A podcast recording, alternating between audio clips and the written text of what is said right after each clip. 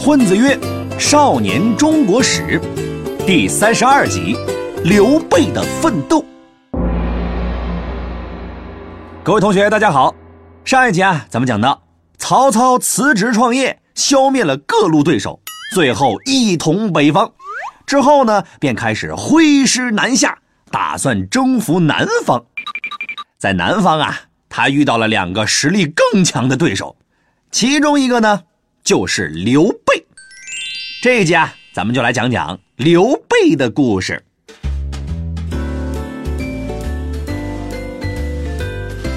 要论起祖上地位，嘿，刘备可厉害了。他的祖上是汉景帝的儿子，中山靖王刘胜，那是标准的皇室血统啊。但是到他这一辈儿，已经沦落成了平民老百姓。当然了，刘备到底是不是皇亲，没有人说得清。毕竟那个中山靖王刘胜啊。据说一辈子生了上百个儿子，而且跟刘备呢隔着好几百年，搞不好就是刘备在往自己脸上贴金呢。不过呢，这都无所谓了，反正刘备啊是一穷二白，起跑线非常低。小的时候呢，只能靠卖鞋养活自己，成年之后便跟着几个朋友吧一起外出求学。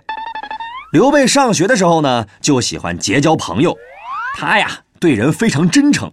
很多人呢都愿意跟着他混，有一个很器重他的人，还给了刘备一笔天使投资，让他呀去创业带团队。于是，在黄巾起义爆发之后，刘备就靠着这笔钱招兵买马，组建了一支队伍。这支队伍里边啊，有两个跟他关系特别铁的合伙人，一个叫关羽，一个叫张飞。这哥仨就带着这支队伍。跟黄巾军干了几仗，虽然立了一些战功，但是朝廷呢并没有怎么当回事儿。论功行赏的时候，只给刘备啊安排了一个县治安队长的差事。而且呢，刘备啊一没关系，二不送礼，所以这个官呢没当多久就被领导穿了小鞋上了裁员名单了。于是刘备只好灰溜溜的带着关羽和张飞离开了那里。在那之后。刘备又打了几仗，又当了几次官结果呀都没干太久。这段经历让刘备深刻的认识到，光靠我自己是不行的，人在江湖飘，还是得找一条够粗的大腿。于是啊，在接下来的几年里，刘备先后抱过很多条大腿，他们的名字分别是陶谦、曹操、袁绍、刘表。我们先来说陶谦吧，这个人呢，当时是徐州的一把手，因为得罪了曹操，曹操一气之下就派出了主力部队攻打徐州。刘备听说了这个事儿之后啊，就带着队伍跑过来救援。后来呢，曹操因为自己的后方被偷袭，就退了兵了。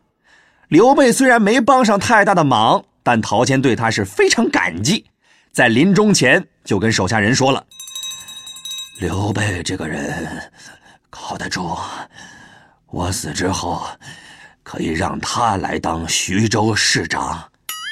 这么个美差砸到头上，哎呀，换谁都巴不得赶紧接过来。但当时刘备呀拒绝了，他说：“另请高明吧，我一个外来户怎么能当一把手呢？”但有陶谦的遗言在那儿，那群手下是隔三差五的就劝刘备。从早上说到晚上，说的这个刘备耳边呐都起茧子了，没办法了，只好答应下来了，代替陶谦当上了徐州的一把手。这地盘总算是有了，但是徐州这个地方啊，那可真是个风水宝地，坐北朝南，户型通透，看起来好像不错，可是周围全都是狼人。谁都想过来咬一口啊！所以呢，刘备这个市长的位子还没坐热乎呢，就被周围的诸侯各种攻打。最后因为实力差距明显，刘备只能放弃徐州，逃到了曹操那里，加入了曹操的队伍。刘备跟着曹操这个强队友，消灭了吕布，自己呢也分得了一块蛋糕，当上了将军。好不容易小日子有点起色了。却又摊上大事儿了。原来呀，曹操把汉献帝放在自己家里养着，自己呢代替他发号施令。这时间一久呢，汉献帝也想明白了，哪里是把我当成皇帝呀，分明是把我当成吉祥物啊！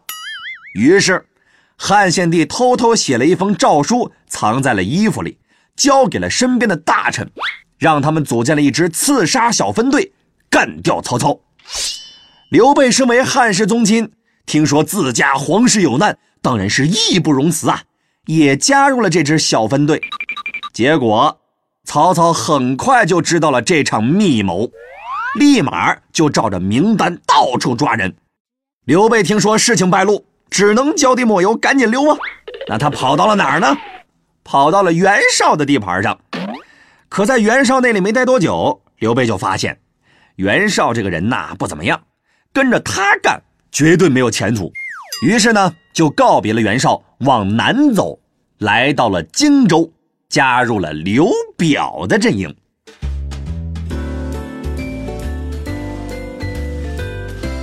刘表这个人呢，也是汉室宗亲，所以一看到刘备就特别的亲切，还给了他一块地盘但是刘备这个人呢，自带吸铁石属性，当地的知名人士听说刘备来了，哎呀，都跑过去跟着他混。刘表这么一看，嗯，吃醋了，我才是这里的老大。你们一个个都去巴结外乡人，想造我的反吗？于是啊，刘表就逐渐对刘备有了戒备之心。刘备提的一些建议呢，刘表也不怎么当回事儿。慢慢的，这个刘备就被疏远了。这时候，刘备一照镜子，发现自己都快五十岁了，却还是一事无成。他就给自己找原因。嗯，我这个合伙人有了。团队也有了，还差点什么呢？哎呀，对了，还差一个职业经理人呢。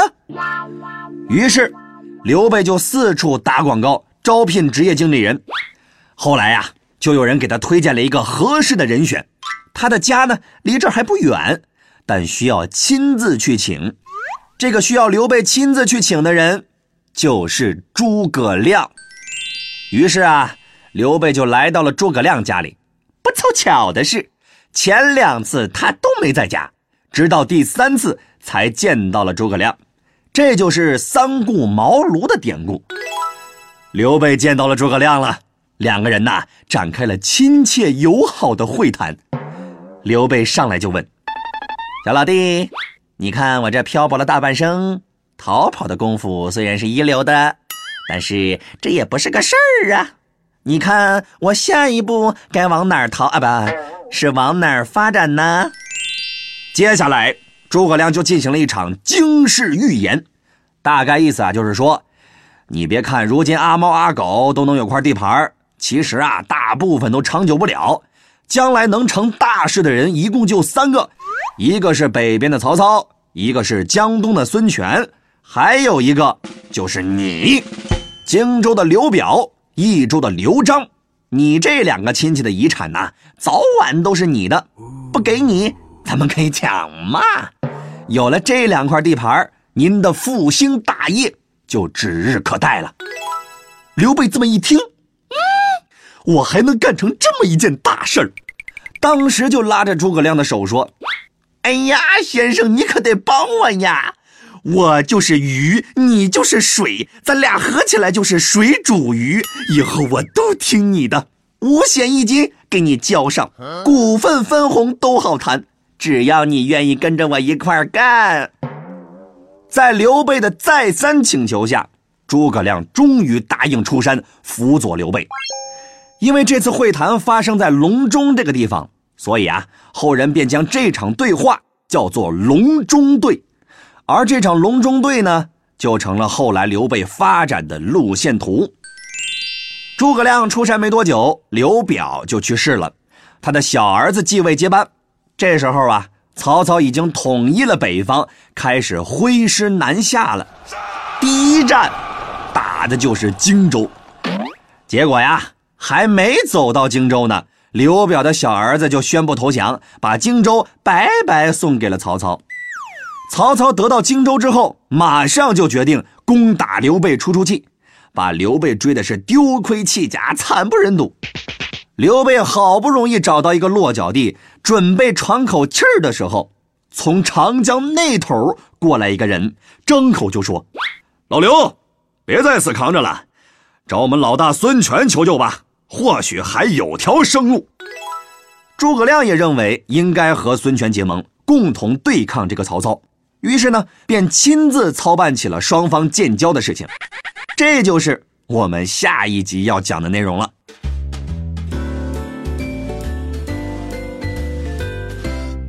好了，我们来总结一下这一集的内容。刘备白手起家创业，投靠过很多大佬，但始终呢一事无成。后来在隆中请来了诸葛亮，在诸葛亮的提议下，刘备决定和江东孙权结盟。共同对抗曹操。好了，这一集呢，咱们就讲到这儿。如果大家还没有听够，没关系，我们还制作了生动有趣的漫画图文，帮助大家总结和理解本节课的内容，就在下方的全文阅读里。不管是课前预习还是课后复习，都有帮助，推荐大家看一看。好了，咱们下一期再见。